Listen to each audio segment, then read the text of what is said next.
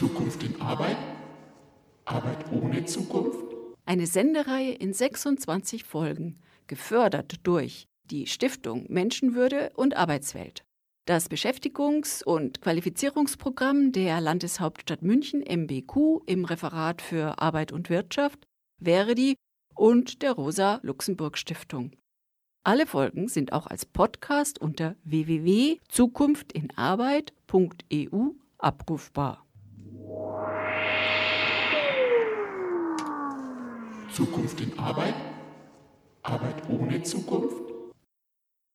Herzlich willkommen von Zukunft in Arbeit, Arbeit ohne Zukunft.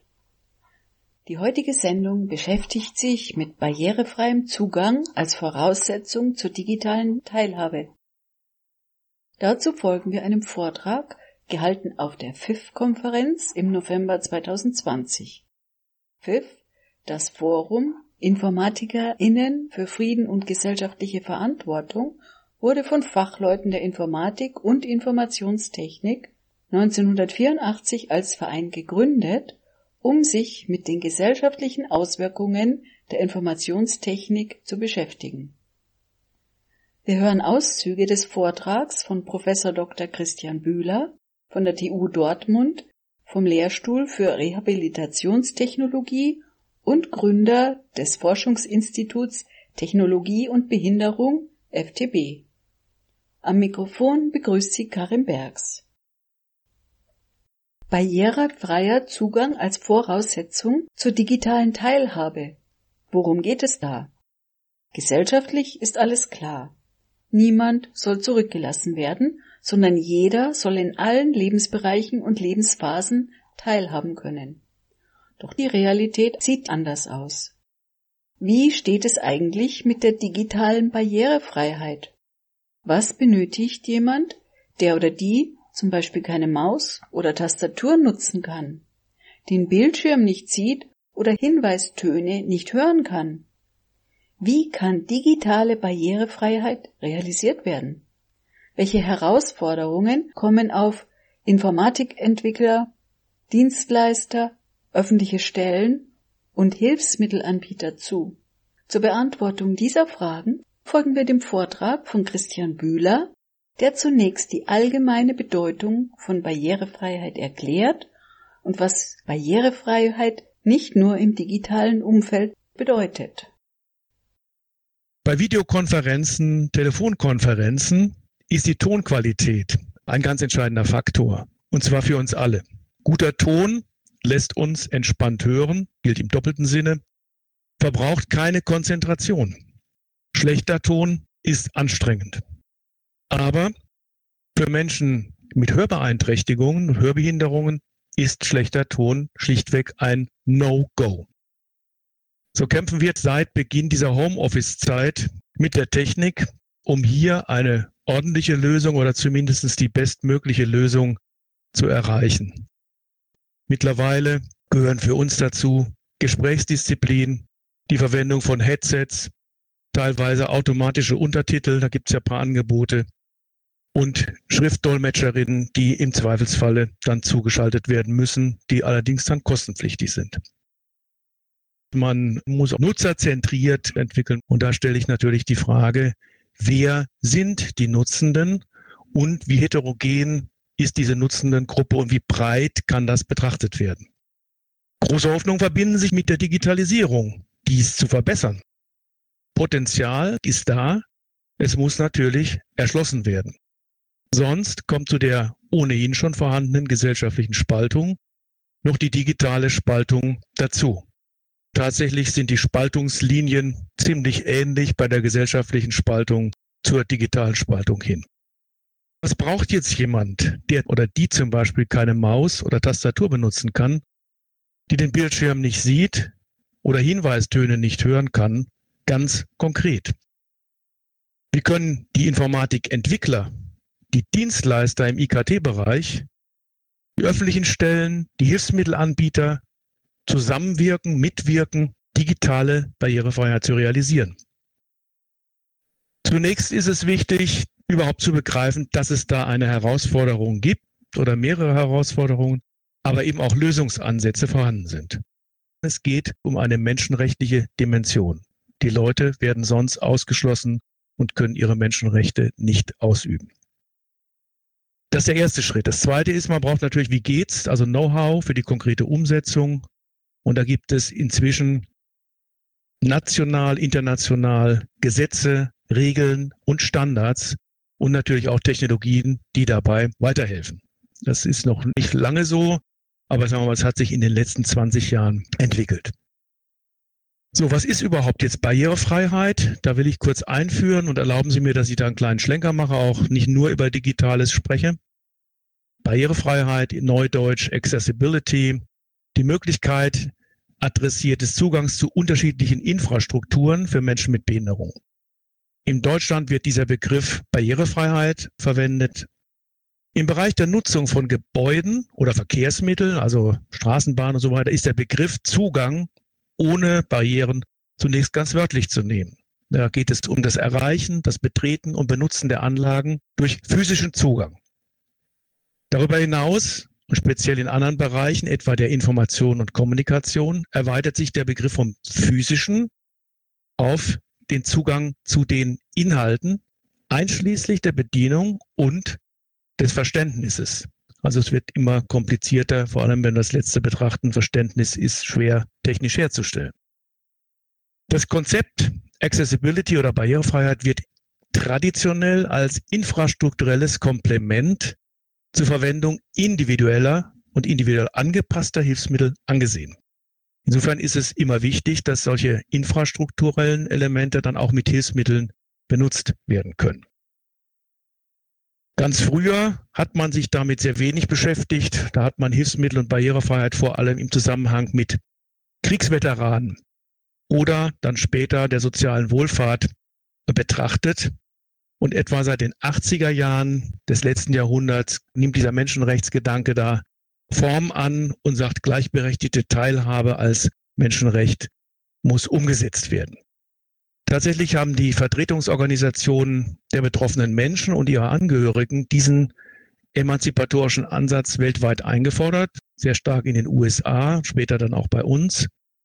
Und tatsächlich sehen Menschen mit Behinderung selbst Barrierefreiheit als Grundvoraussetzung zur Ermöglichung der Teilhabe an, was dann dazu geführt hat, dass in der internationalen Gesetzgebung, und hier ist eben die UN-Behindertenrechtskonvention, das Dokument, was, was hier meistens zitiert wird und auch maßgeblich ist, letztendlich dazu geführt hat, dass der Begriff Accessibility im englischen Original eines der Grundprinzipien der Konvention ist und mit Artikel 9 ein eigener Artikel nur zum Thema Accessibility, das da nochmal konkretisiert.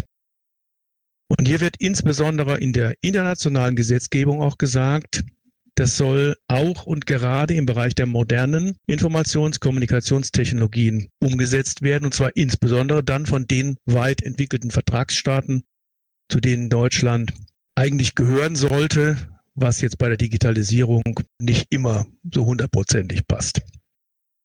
Wir haben seit 2002 auch eine Definition im Gesetz, was Barrierefreiheit bedeutet, und zwar im Bundesbehindertengleichstellungsgesetz.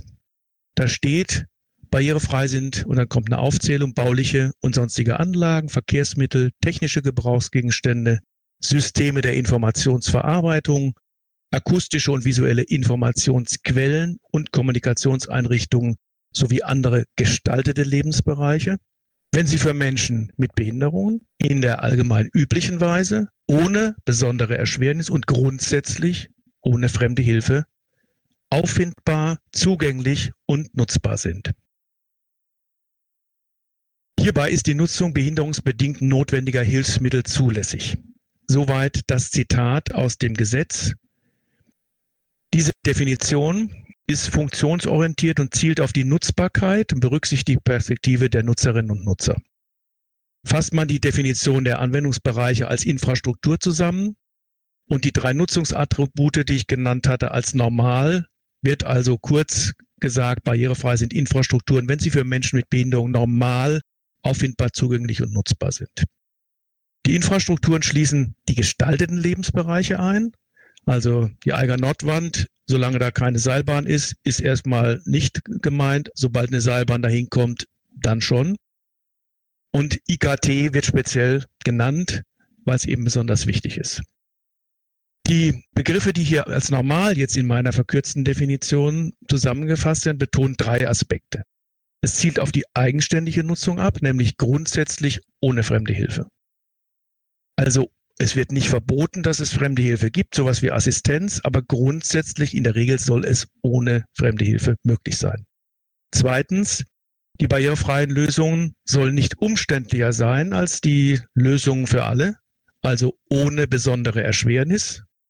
Und drittens, die Verwendung kann wie für alle anderen betrachtet werden und auch unter Einsatz individueller technischer Hilfen in der allgemein üblichen Weise erfolgen. So schön jetzt eine solche Definition erstmal ist, ist es für die Errichter und Betreiber von Infrastrukturen immer noch schwierig zu sagen, was muss ich denn jetzt machen? Was sind denn die technischen Anforderungen? Wenn ich das hier so lese, hört sich das alles gut an, aber was setze ich da um? Hier kommen Standards ins Spiel, die Definition bleibt also offen und erst durch die Anwendung konkreter Umsetzungsvorgaben, Standards oder Regeln wird deutlich, was jeweils als barrierefrei mit Bezug auf das technische Regelwerk oder den Standard zu verstehen ist. Ich will dabei anmerken, dass eine absolute Barrierefreiheit, also für alle, immer und immer überall kaum umsetzbar sein wird. Ich nenne das in meinen Publikationen das Paradoxon der Barrierefreiheit, weil es bei allen Anstrengungen der systemischen Anbieterseite immer eine individuelle Anforderung geben wird, die nicht erfüllt werden kann. Da kommen wir überhaupt nicht raus. Aber trotzdem ist es sinnvoll, von Barrierefreiheit zu sprechen. Aber der, der Standard setzt fest, was barrierefrei ist. Also wir sind konkrete technische Standards, die uns vorgeben, wie weit wir kommen müssen. Ich persönlich lehne die Verwendung des Begriffs barrierearm oder sowas ähnlichem in der Regel ab. Bei der Verwendung des Begriffes barrierearm wird nämlich meistens versucht, unter die existierenden Standards runterzugehen und ein bisschen weniger, nämlich das, was am einfachsten ist oder was einem am besten vorkommt, mal eben umzusetzen und das ziemlich willkürlich. Das ist immer wieder zu beobachten in der Umsetzung, aber selbst auch, wenn es um das Aufgreifen von Standards in der Gesetzgebung gibt, gibt es immer wieder diesen Streit, wie machen wir das jetzt? Wie weit gehen wir da? Und können wir nicht irgendwie noch ein bisschen drunter gehen, damit es nicht so teuer wird, so ungefähr. Dann gibt es einen weiteren Begriff, der wichtig ist in dem Zusammenhang, das sind die sogenannten angemessenen Vorkehrungen, die im konkreten Einzelfall, wenn Barrierefreiheit nicht hergestellt werden kann, dann noch getroffen werden sollen. Früher hat man sich wenig mit Barrierefreiheit beschäftigt, meist nur im Zusammenhang mit Kriegsveteranen oder sozialer Wohlfahrt. Erst seit den 1980ern nimmt auch der Menschenrechtsgedanke Form an und fordert, die gleichberechtigte Teilhabe als Menschenrecht muss umgesetzt werden.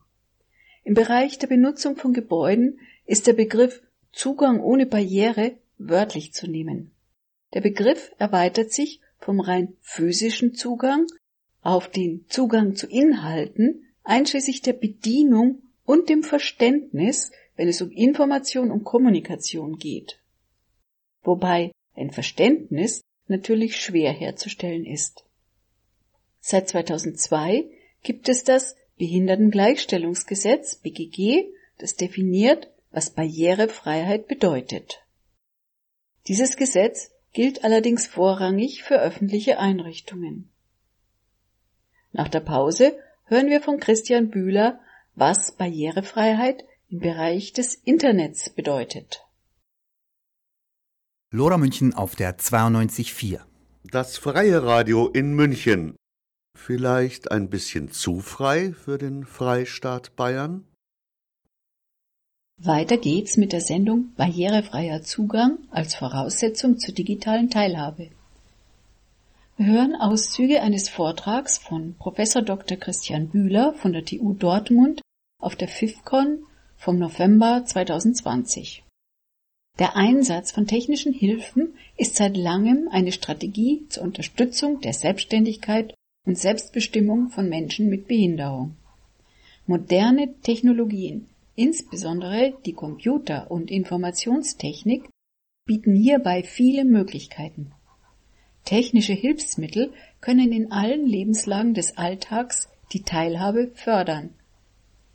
Die Anwendung von Technik und Technologie muss aber professionell vorbereitet, individuell gestaltet und unbedingt auch begleitet werden. Bei der Entwicklung und Einrichtung von technischen Hilfen müssen Entwickler weit über Verordnungen und Versorgungen hinausgehen.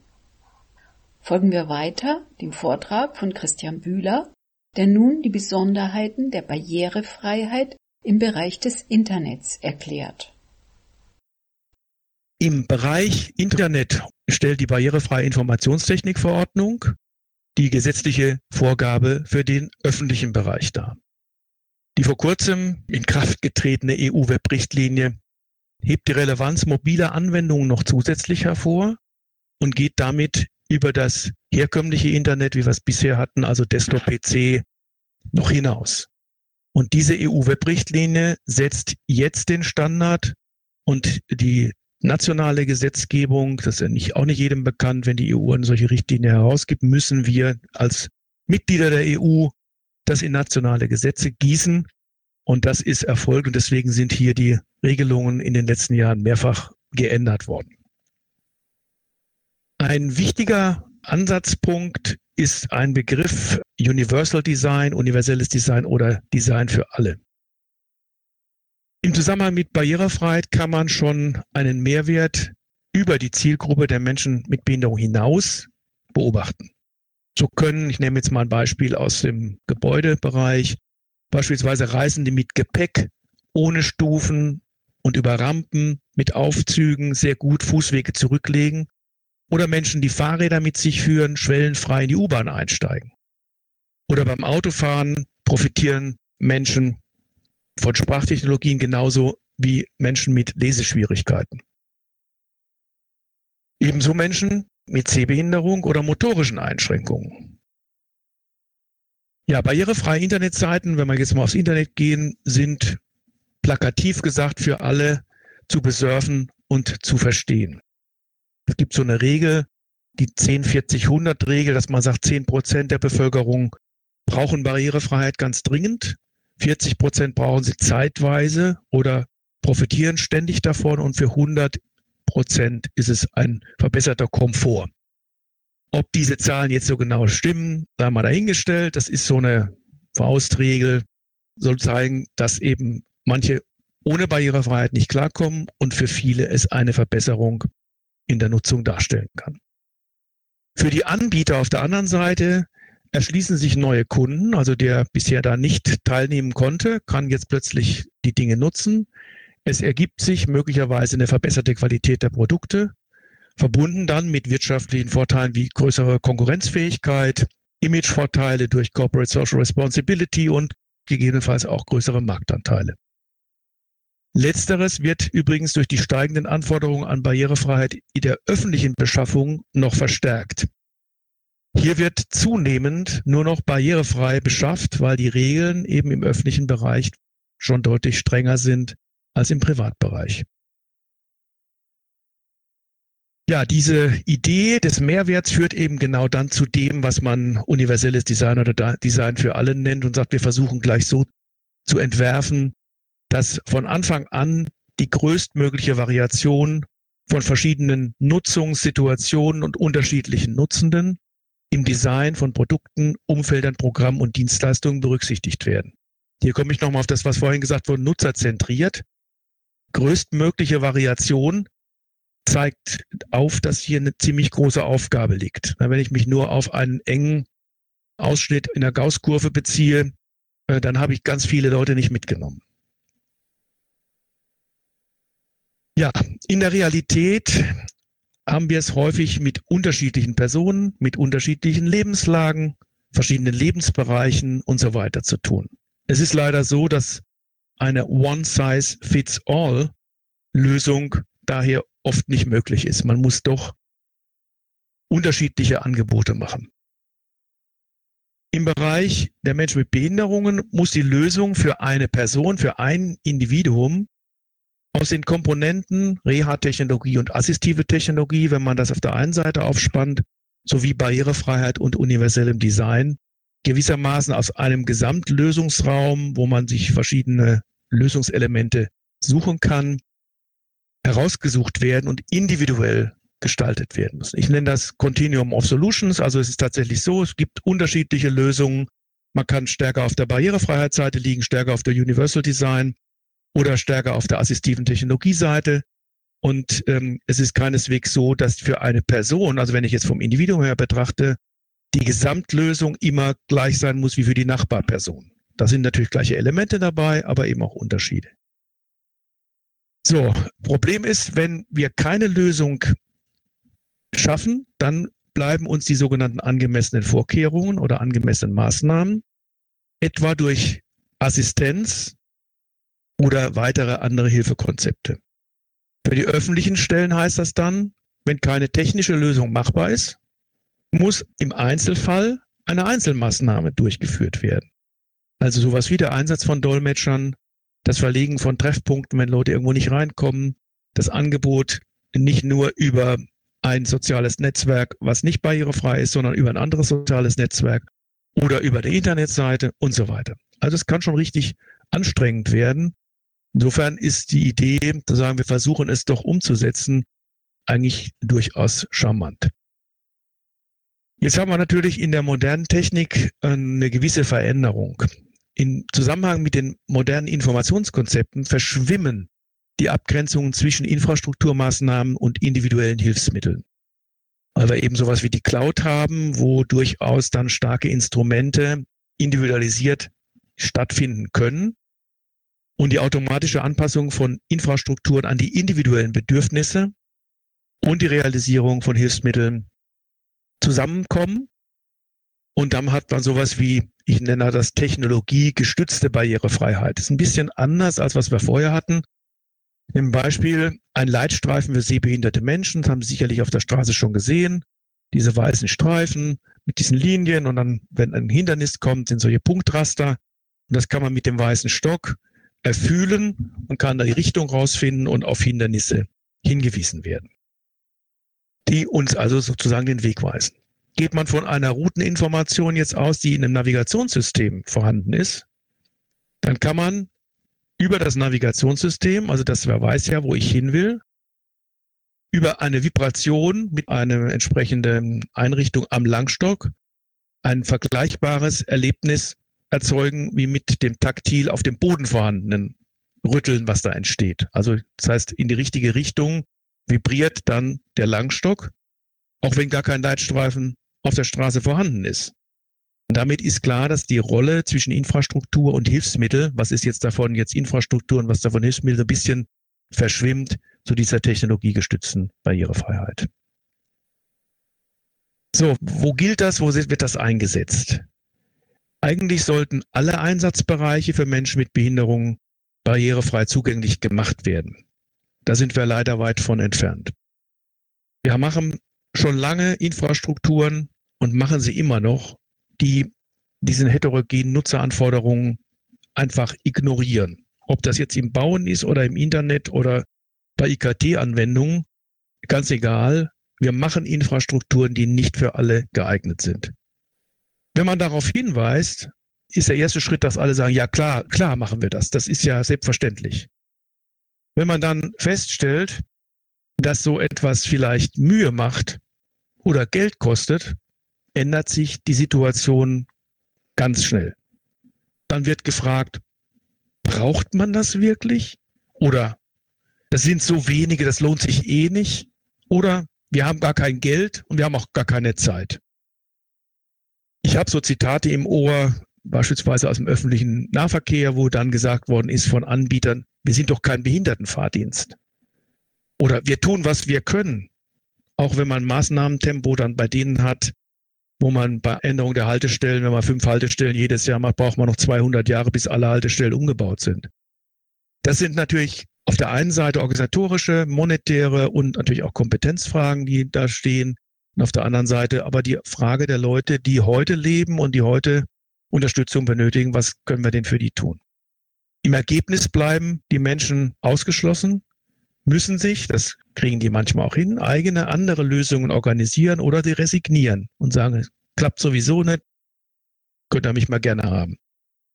Das ist nicht nur schade, ich finde das für ein Land wie Deutschland ehrlich gesagt auch beschämend, weil eigentlich könnten wir da mehr.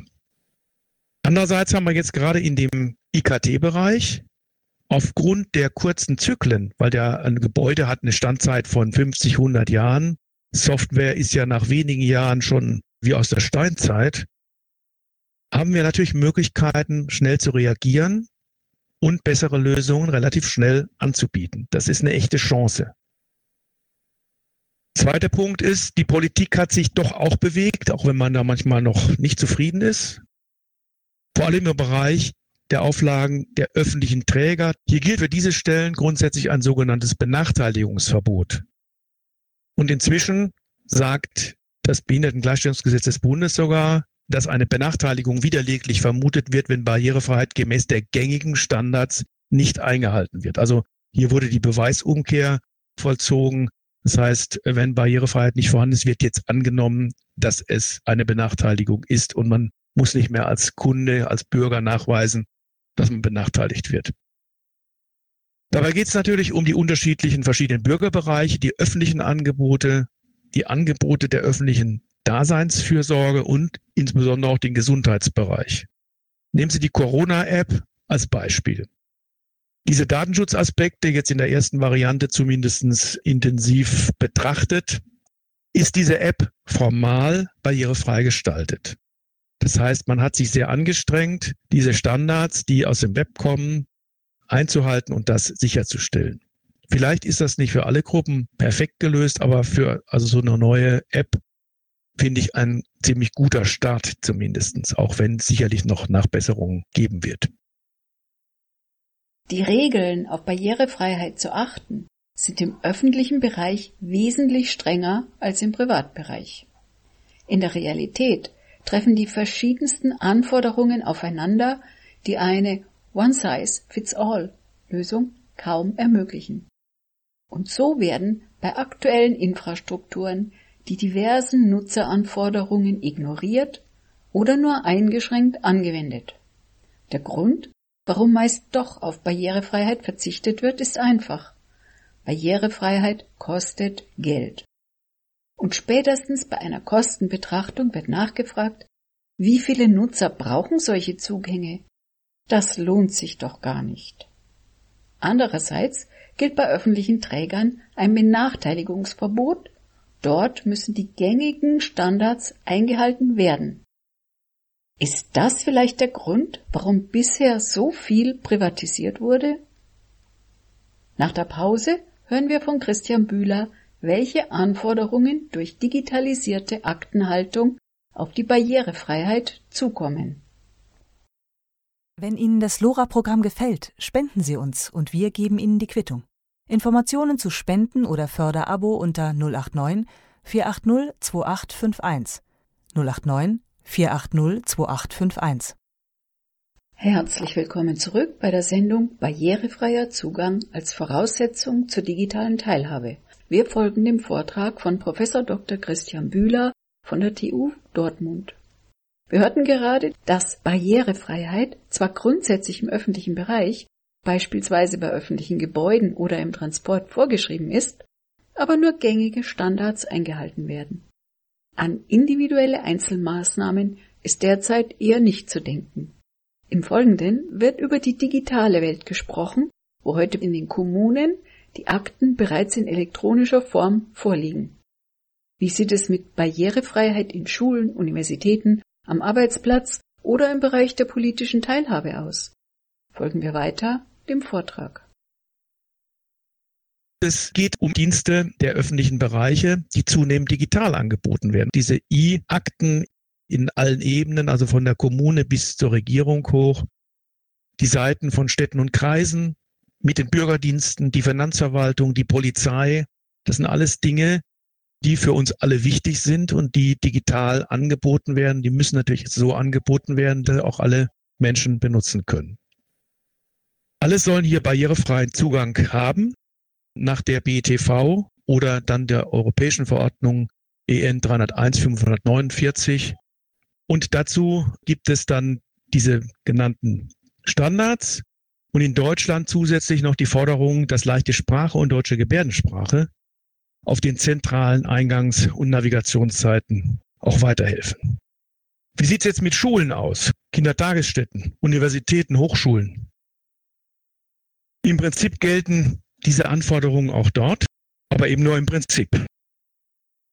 Denn dann gibt es die Ausnahmen, die Unsicherheiten, Unkenntnis, Ressourcenprobleme und vermeintlich widerstreitende grundgesetzliche Bestimmungen, zum Beispiel sowas wie die Freiheit von Forschung und Lehre.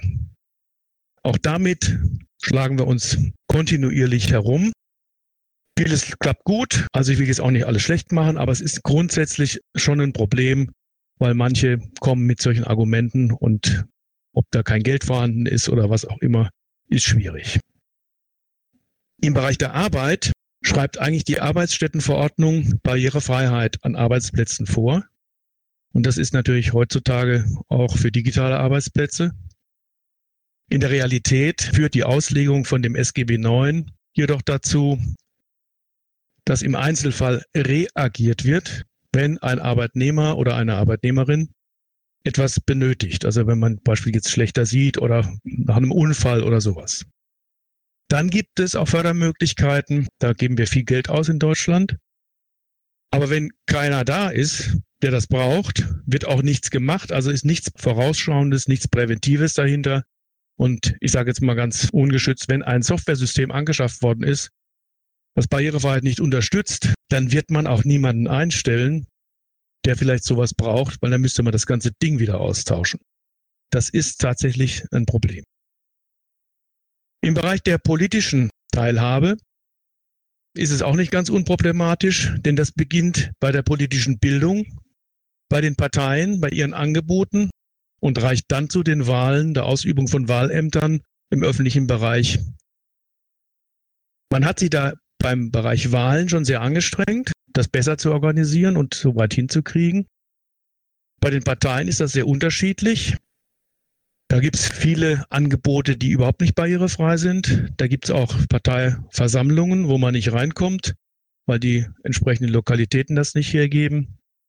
Gab ja auch mal ziemliches Theater, weil in einer Partei jemand versucht hat, in leichter Sprache Informationen zur Verfügung zu stellen. Ich sage jetzt nicht, welche Partei das war, Sie wissen es wahrscheinlich und dann von einem Redakteur des Manager-Magazins lächerlich gemacht worden ist, nach dem Motto, die können ja kein richtiges Deutsch, der überhaupt nicht verstanden hatte, worum es überhaupt geht. Ging nämlich darum, dass Leute, die nicht so gut lesen, schreiben können und kognitiv nicht so fit sind, auch nur was verstehen von dem, was die Partei anbietet und machen will, weil die sind auch Wähler und Wählerinnen und auch Bürger und Bürgerinnen.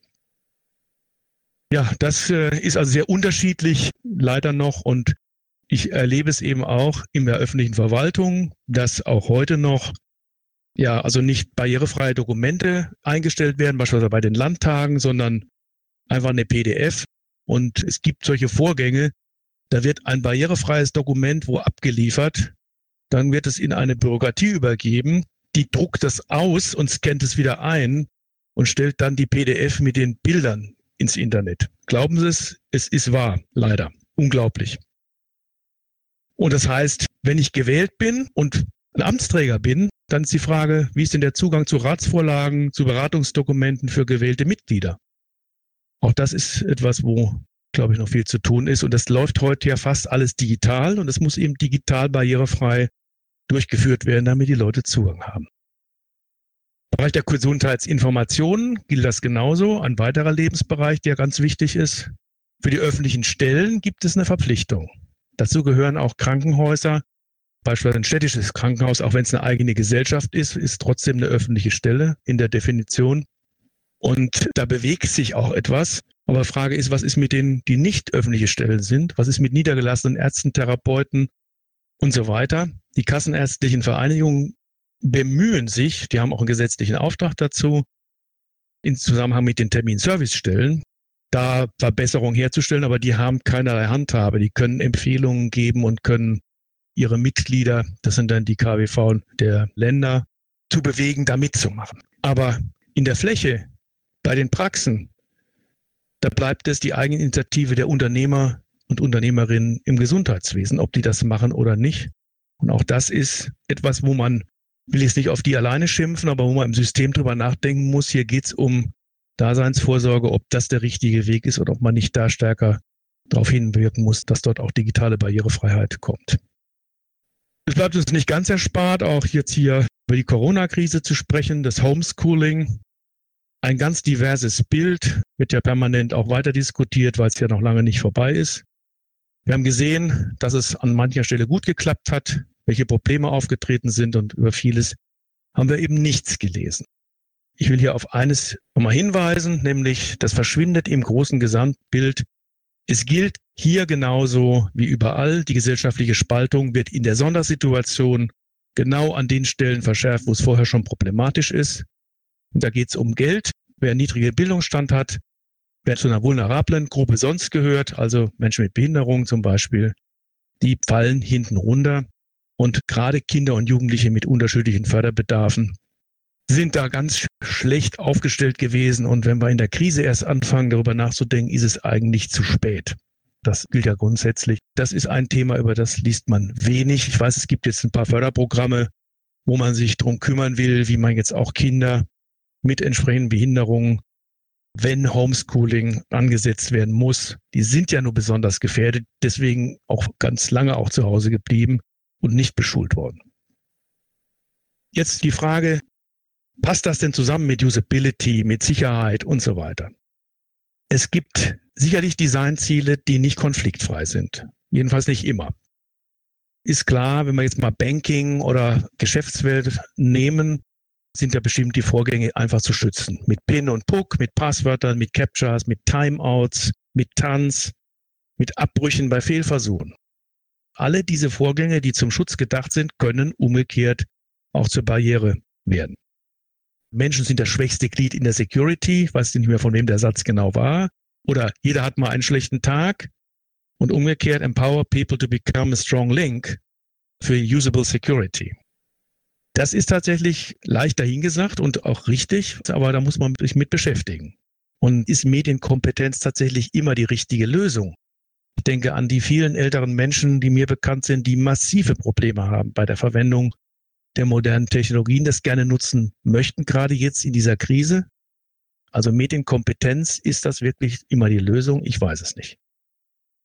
PIN und PUC als Beispiel kennen Sie ja, also bei der Vielzahl der Anwendungen, also man hat dann irgendwie viele Passwörter, kann man sich gar nicht mehr alle merken, schreibt man sie sich auf.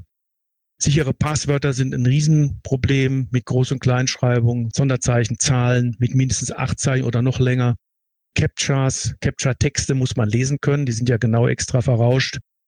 Bilder muss man erkennen können, die sind ja auch extra verrauscht. Akustische Captchas muss man hören können und die sind auch extra verrauscht.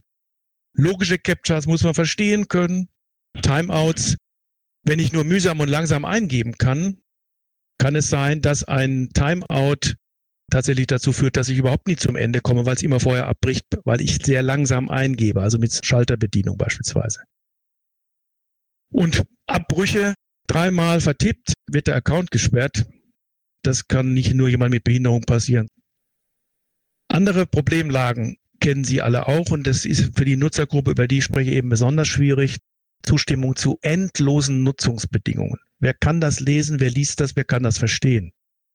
Oder was ich auch sehr bemerkenswert finde, die Täuschungsversuche bei der Einstellung von Datenschutzregeln, wo ich darauf hingeleitet werde, dass ich nochmal das grüne Dingens anklicke, wo ich alles akzeptiere. Und wenn ich nicht alles akzeptiere, dass ich jedes Mal wieder neu von Anfang alles anklicken muss und wenn, ich habe es mal bei einer Seite, waren es glaube ich 100 Klicks, die man machen musste, um die Sachen alle auszuschalten, die man nicht haben wollte.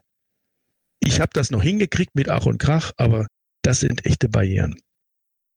Alle Vorgänge, die zum Schutz gedacht sind, können zur Barriere werden. Wer kennt es nicht? Im Bereich von Banking. Es gibt zig Hürden über PIN und PUC, Passwörtern, Timeouts, Abbruch bei Fehlversuchen etc. Wer hat es nicht schon mal erlebt? Das Passwort stimmt genau, nur es ist leider die falsche Anwendung. Bei 30 bis 40 Passwörtern, die wir heute so im Alltag haben, vertut man sich da schon mal. Und dann kommt es zum Abbruch. Anwendung gesperrt, nichts geht mehr.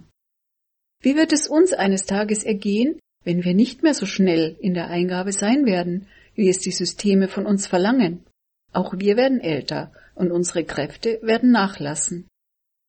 Im Bereich der Arbeitswelt schreibt die Arbeitsstättenverordnung Barrierefreiheit vor, aber im Einzelfall wird reagiert und nicht vorausschauend und präventiv gestaltet. Da mag sich jede Hörerin und Hörer eigene Gedanken machen, ob eine Behinderung dann bei einer Stellenbesetzung zu einem Ablehnungsgrund führt, denn der Arbeitgeber müsste ja sonst viele individuelle Anpassungen vornehmen. Und das ist natürlich wieder mit Kosten verbunden. Nach der Pause hören wir von Christian Bühler noch einige Anmerkungen über das Design von Internetoberflächen.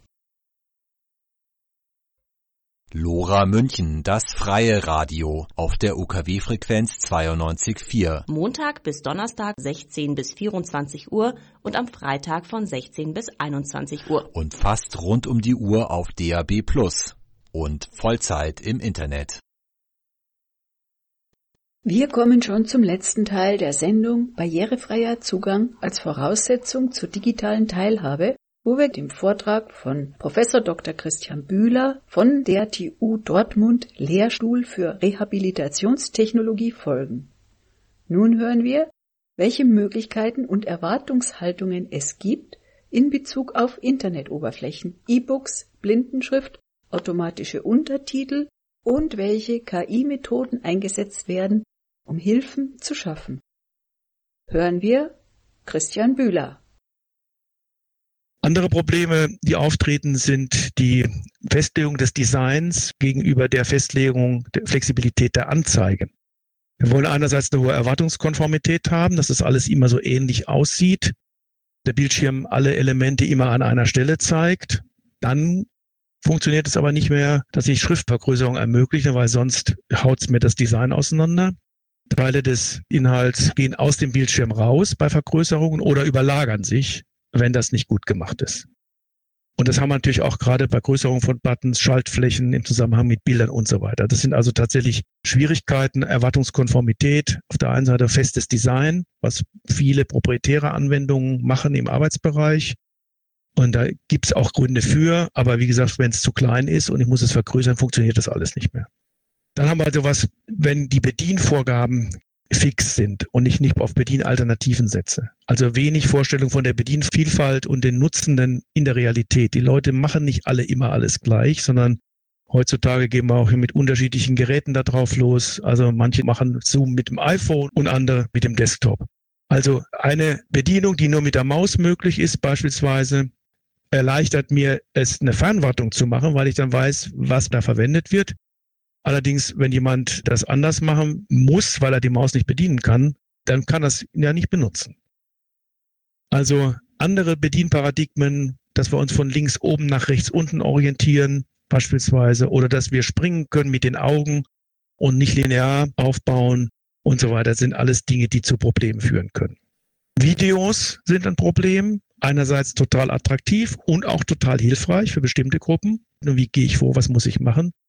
Andererseits brauche ich eben mehrere Sinne parallel und Menschen, die eben Sinne nicht alle haben, funktionieren Videos nicht.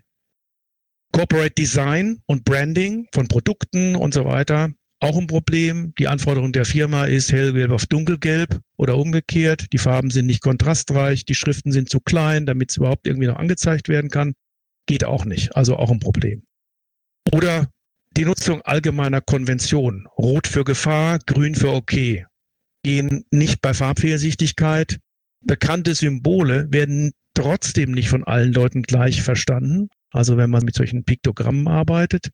Allgemein bekannte Begriffe können in Bezug auf leichte Sprache zwar schwer sein, also schwere Sprache, aber doch so bekannt, dass man besser die benutzt, als irgendwelche eingedeutschten Begriffe, die überhaupt keiner kennt. Ein weiteres Problem tritt natürlich auf mit unerwartete Meldungen. Damit habe ich nicht gedacht, was ist das überhaupt?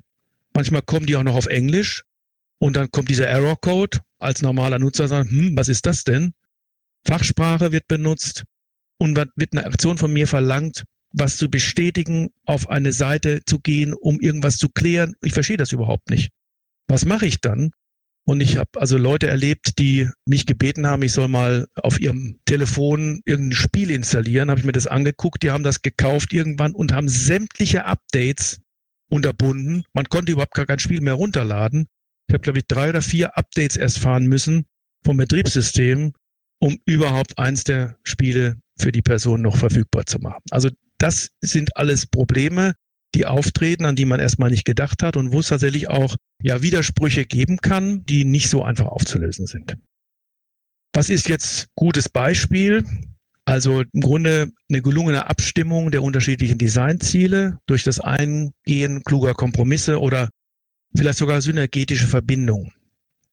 Ich habe vorhin die Corona-App genannt, die als gutes Beispiel für die formale Barrierefreiheit zu sehen ist, wo Datenschutz stark betrachtet worden ist und Barrierefreiheit eben auch. Die Fragen der leichten Sprache oder Gebärdensprache sind allerdings nicht in der App realisiert, sondern ausgelagert in Hotlines und auf Websites bei der Bundesregierung. Es ist zumindest ein Kompromiss, weil auch hier wahrscheinlich eine App, die sowohl leicht ist, als auch Gebärdensprache kann, als auch die formalen anderen Dinge wirklich sehr schwierig ist.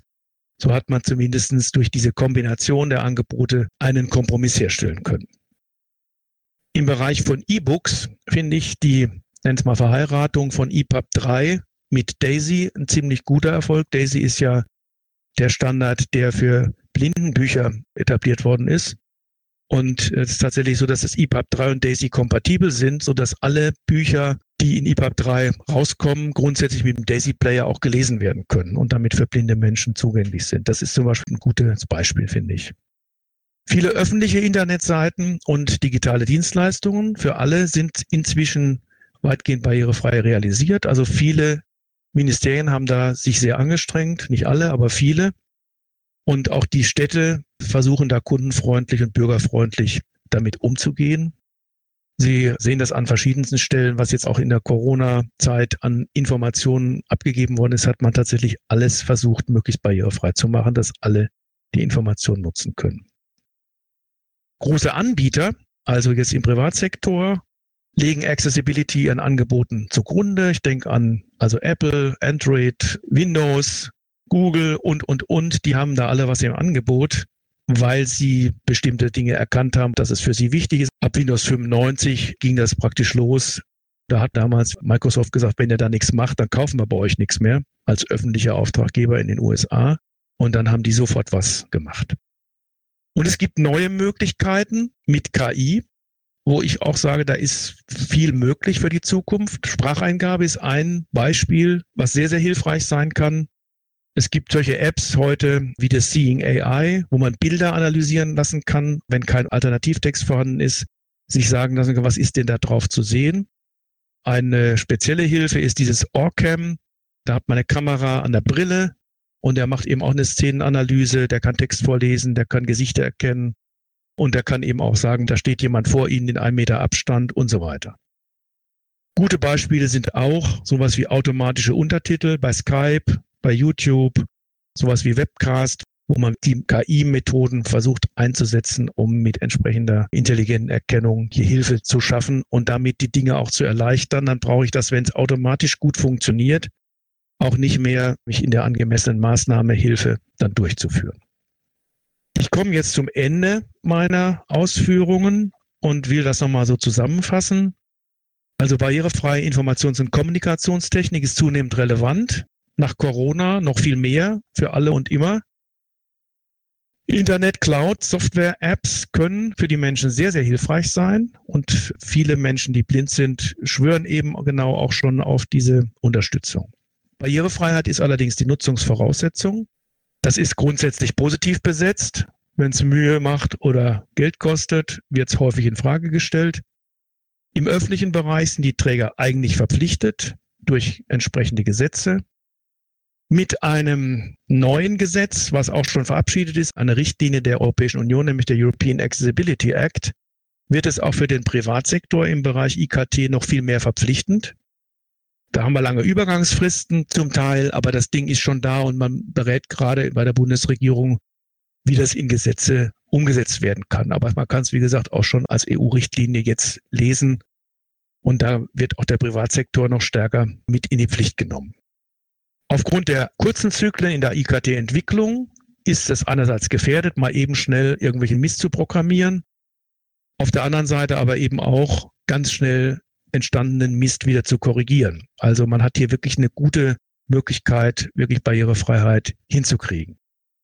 Dazu braucht man Aufklärung, Sensibilisierung, Know-how und Kompetenz.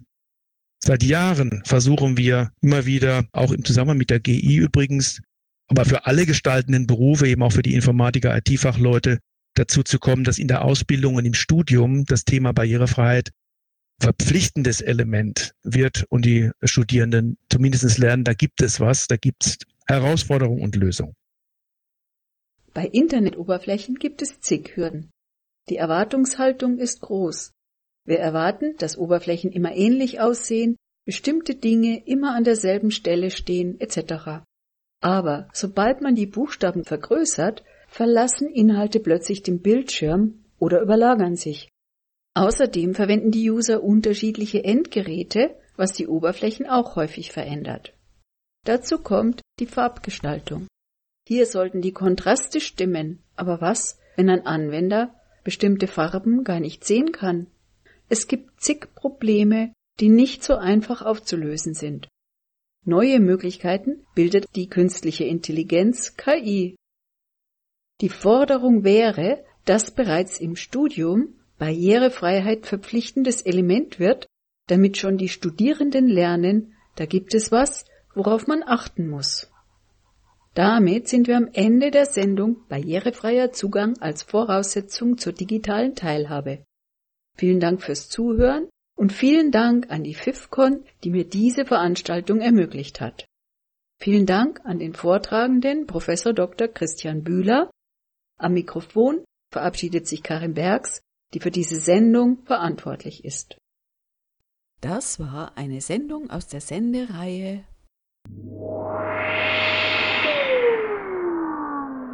Zukunft in Arbeit? Arbeit ohne Zukunft?